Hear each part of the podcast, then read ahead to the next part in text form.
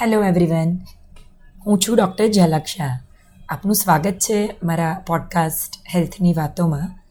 આજનો સબ્જેક્ટ છે પીરિયડ પેઇન્સ એટલે કે માસિક દરમિયાન થતો દુખાવો. મેડિકલની ભાષામાં અમે તેને ડિસમેનોરિયા કહીએ. આ બે પ્રકારના હોય છે. પ્રાઇમરી અને સેકન્ડરી પ્રાઇમરી એટલે કે જ્યારથી પીરિયડ શરૂ થયા, બાર કે તેર વર્ષથી, ત્યારથી જ પેઇન્સ ચાલુ છે.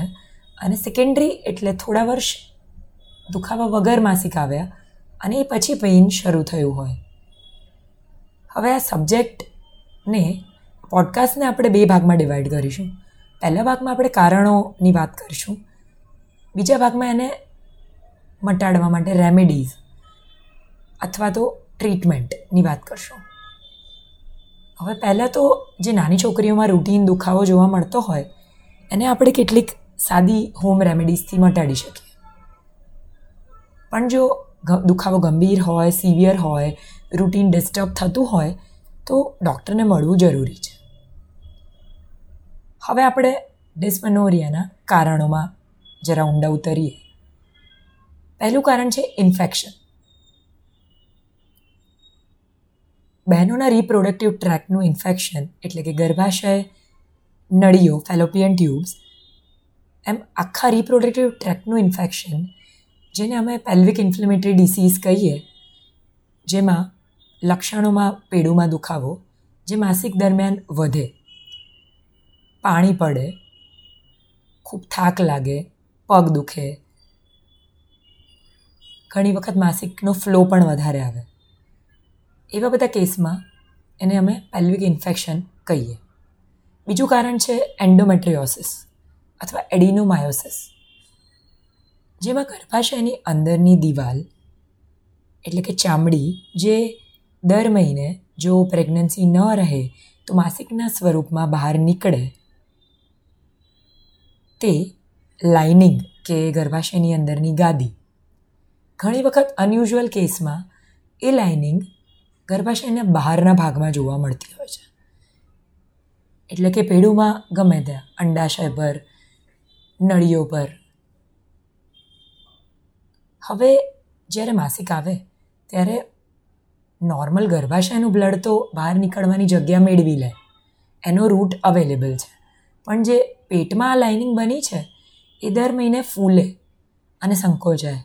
ફૂલે અને સંકોચાય. એ એક ઘણો સિવિયર દુખાવો કરતું કારણ છે. જે કેસમાં વ્યવસ્થિત લાંબી ટ્રીટમેન્ટની જરૂર પડતી હોય. ત્રીજું અગત્યનું કારણ છે યુટ્રસમાં ફાઇબ્રોઇડની ગાંઠ. ગર્ભાશયમાં ફાઇબ્રોઇડ્સ ચૌદ વર્ષથી લઈને પાસઠ વર્ષ સુધી જોવા મળતા હોય છે. જેનાથી ડરવાની જરૂર નથી, પણ તે માસિકમાં દુખાવો કરે તો લાઈફની ક્વોલિટી બગડી શકે. જો ગાંઠ ઘણી મોટી હોય તો માસિક સ્ત્રાવ વધે એવું પણ બને. એના લીધે શરીરમાં લોહીની ઉણપ એટલે કે અનિમિયા હિમોગ્લોબિનનો ઘટાડો જોવા મળતો હોય છે. અને ચોથો કારણ, જેનામાં ગર્ભાશયમાં કોઈ જ બીમારી હોય એવું જોવા નથી મળતું, પરંતુ લેડીઝના જે હોર્મોન્સ હોય છે, ઇસ્ટ્રોજન, પ્રોજેસ્ટ્રોન, એમાં વધઘટ થાય કે કોઈ પણ એક હોર્મોન ઇમ્બેલેન્સ રહે જેમ કે ઇસ્ટ્રોજન ખૂબ વધી જાય અને પ્રોજેસ્ટ્રોન ન વધે. તો આવા કારણોમાં આજે એન્ડોમેટ્રિયોસિસ જેવી બીમારી છે એ પણ થાય અથવા ડિસફંક્શનલ યુટ્રેન બ્લીડિંગ જેને કહીએ, જેમાં સોનોગ્રાફી એકદમ નોર્મલ હોય, પણ માસિકનો સ્ત્રાવ વધે અને એની સાથે ખૂબ ગાંઠો પડવાના લીધે દુખાવો થાય. એક ચોથું કારણ છે.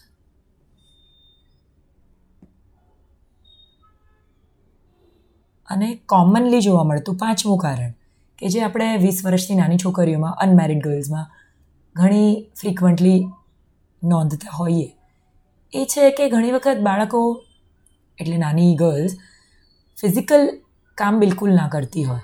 એટલે આખો દિવસ બેઠાડું જીવન જીવવું કમ્પ્યુટર સામે બેસ્યા રહેવું મોબાઈલ જોતા રહેવું, તો એવા કેસમાં પેડુમાં લોહીનો ભરાવો થઈ જાય. હવે લોહીનો ભરાવો જ્યારે થાય ત્યારે જ્યારે પીરિયડ્સનો ટાઈમ આવે, ત્યારે ઘણી વખત કોઈ બીજા કારણ વગર જસ્ટ કન્જેશનના લીધે, લોહીના ભરાવાના લીધે પણ દુખાવો પહેલા દિવસે જોવા મળે.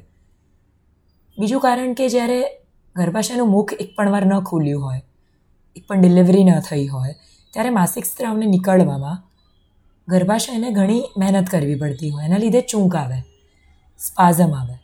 તો એને આપણે પ્રાઇમરી ડિસ્મેનોરિયા જેમાં કોઈ કારણ નથી, પણ એ ગર્ભાશયના સ્નાયુના સંકોચનના લીધે અનુભવાતો દુખાવો છે એ કારણ કહીએ. તો હવે આપણે એને મટાડવા તરફ કે ઘટાડવા તરફ કઈ રેમેડીઝ કામ કરી શકે, જે આપણે ઘરે પણ લઈ શકીએ ડૉક્ટરને મળ્યા વગર. એની વાત કરીએ.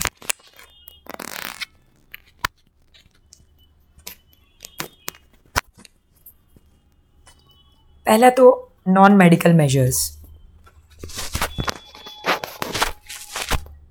જેમ કે, ઘણાને ખ્યાલ હશે કે ગરમ પાણીની થેલી, રબરની થેલી કે ઇલેક્ટ્રોનિક પેડ પેડ ઉપર લગાડવાથી આજે મેં હમણાં વાત કરી ગરબા છે એના સંકોચનથી થતો દુખાવો એ આપણે ઘણો ઓછો કરી શકીએ.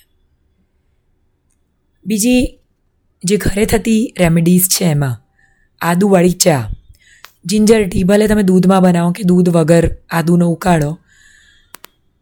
એ, બીજું સિનેમન ટી, એટલે કે તજની ચા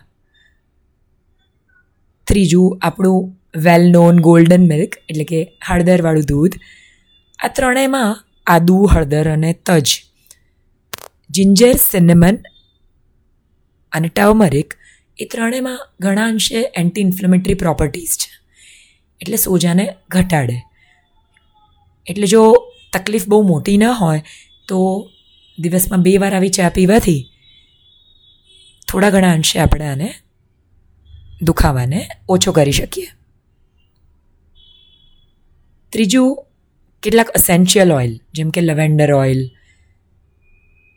યુકેલિપ્ટસ ઓઇલ વગેરેને બેક ઉપર મસાજ કરવાથી સ્નાયુ ઢીલા પડે, તો એનાથી પણ થોડા ઘણા અંશે દુખાવામાં રાહત મળી શકે.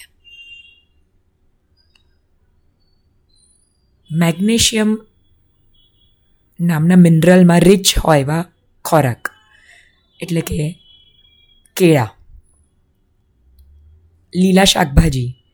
નટ્સ નટ્સ એટલે બદામ, કાજુ, અખરોટ વગેરે અને દૂધ. આ બધા મેગ્નેશિયમમાં ઘણા ભરપૂર ખોરાક છે. મેગ્નેશિયમ પણ ડિસ્મેનોરિયા ઓછો કરે.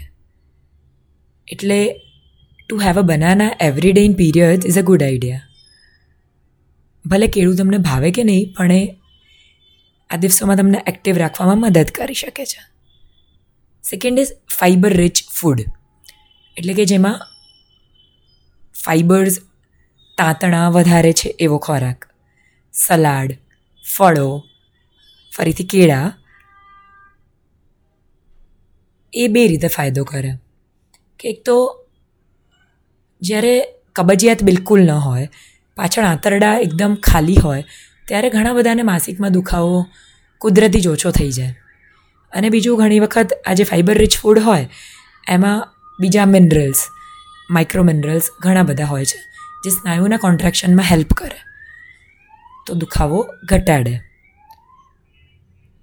ત્રીજી વસ્તુ કે, જે આપણે પહેલાં પણ ઘણી વાર વાત કરી છે ફિઝિકલ એક્ટિવિટી કોઈ પણ જાતની કસરત, યોગાસનો સ્પેશિયલી એવી કસરત કે જેમાં પેડુનું મુવમેન્ટ થતી હોય, એટલે પગ ઊંચા નીચા કરવા, યોગાસનો, સૂર્ય નમસ્કાર cycling cycling is a very good idea even dance class જો રેગ્યુલરલી ગર્લ્સ ડાન્સ ક્લાસ જતી હોય, તો એમને ડિસ્મેનોરિયામાં ઘણો ઘટાડો નોંધાય છે એવા સ્ટડીઝ પણ થયેલા છે.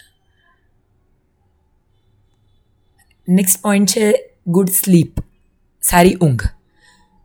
આઠથી નવ કલાકની સારી ઊંઘ, પણ ઇન્ફ્લેમેશન સોજો ઓછો કરવામાં મદદ કરી શકે છે. અને ફાઇનલી કોઈપણ જાતનો સ્ટ્રેસ બોડીમાં સ્ટ્રેસ હોય એટલે ફરીથી બધી જગ્યાએ સોજા ઇન્ફ્લેમેશન વધવાના. એટલે જો બની શકે તો દસ મિનિટ શાંતિથી બેસીને મેડિટેટ કરવું, ધ્યાન ધરવું અથવા તો કંઈ પણ સિંગિંગ કે એવી હોબી કે જે તમને સ્ટ્રેસ ફ્રી કરે દેટ વિલ હેલ્પ તો આ બધા હતા નોન મેડિકલ મેજર્સ હવે વાત કરીએ મેડિકલ મેજર્સની એટલે કે દવાઓ કે સર્જરી વગેરે. પહેલી દવા છે NSAIDs non steroidal anti inflammatory drugs commonly આપણે સાંભળીએ Combiflam Brufen even Crocin, paracetamol. આ બધી ઘણી ઇફેક્ટિવ છે. કોઈ ખાસ કારણ વગરના દુખાવામાં. કેમ કે એ મેન્સ્ટ્રુઅલ બ્લડને ઇઝીલી નીકળવામાં મદદ કરે. ગર્ભાશયના સ્નાયુને રિલેક્સ કરે.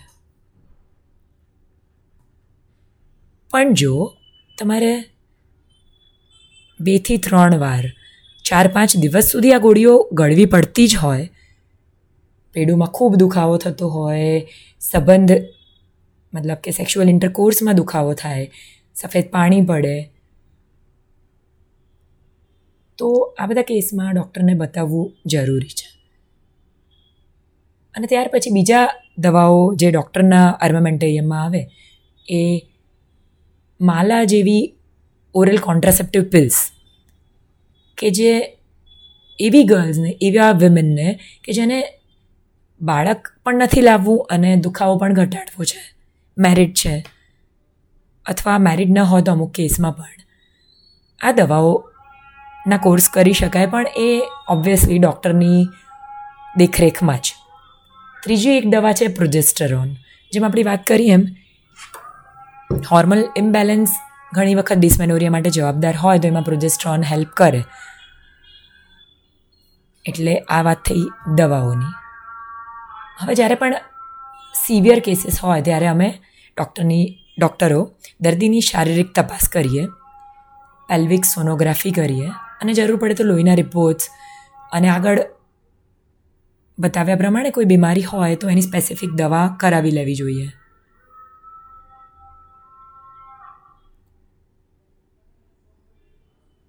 જે એન્સેડ્સ દવાઓ છે ઓવર ધ કાઉન્ટર એનાલ્જેસિક્સ કે પેઇન કિલર્સ એ ઘણી વખત કિડનીને નુકસાન કરતી હોય છે.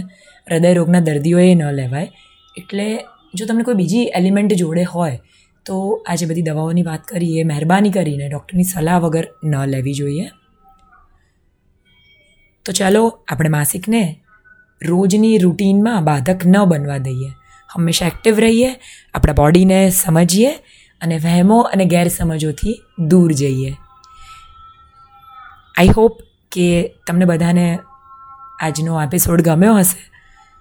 So if you like this talk then please rate and follow my show and share them તમારી બહેનપણીઓને ફ્રેન્ડ્સને બધાને શેર કરો, જેથી આપણે એમને પણ મદદ કરી શકીએ. Thank you for your patient listening આવજો. ફરી મળીશું આવતા અઠવાડિયે. Good bye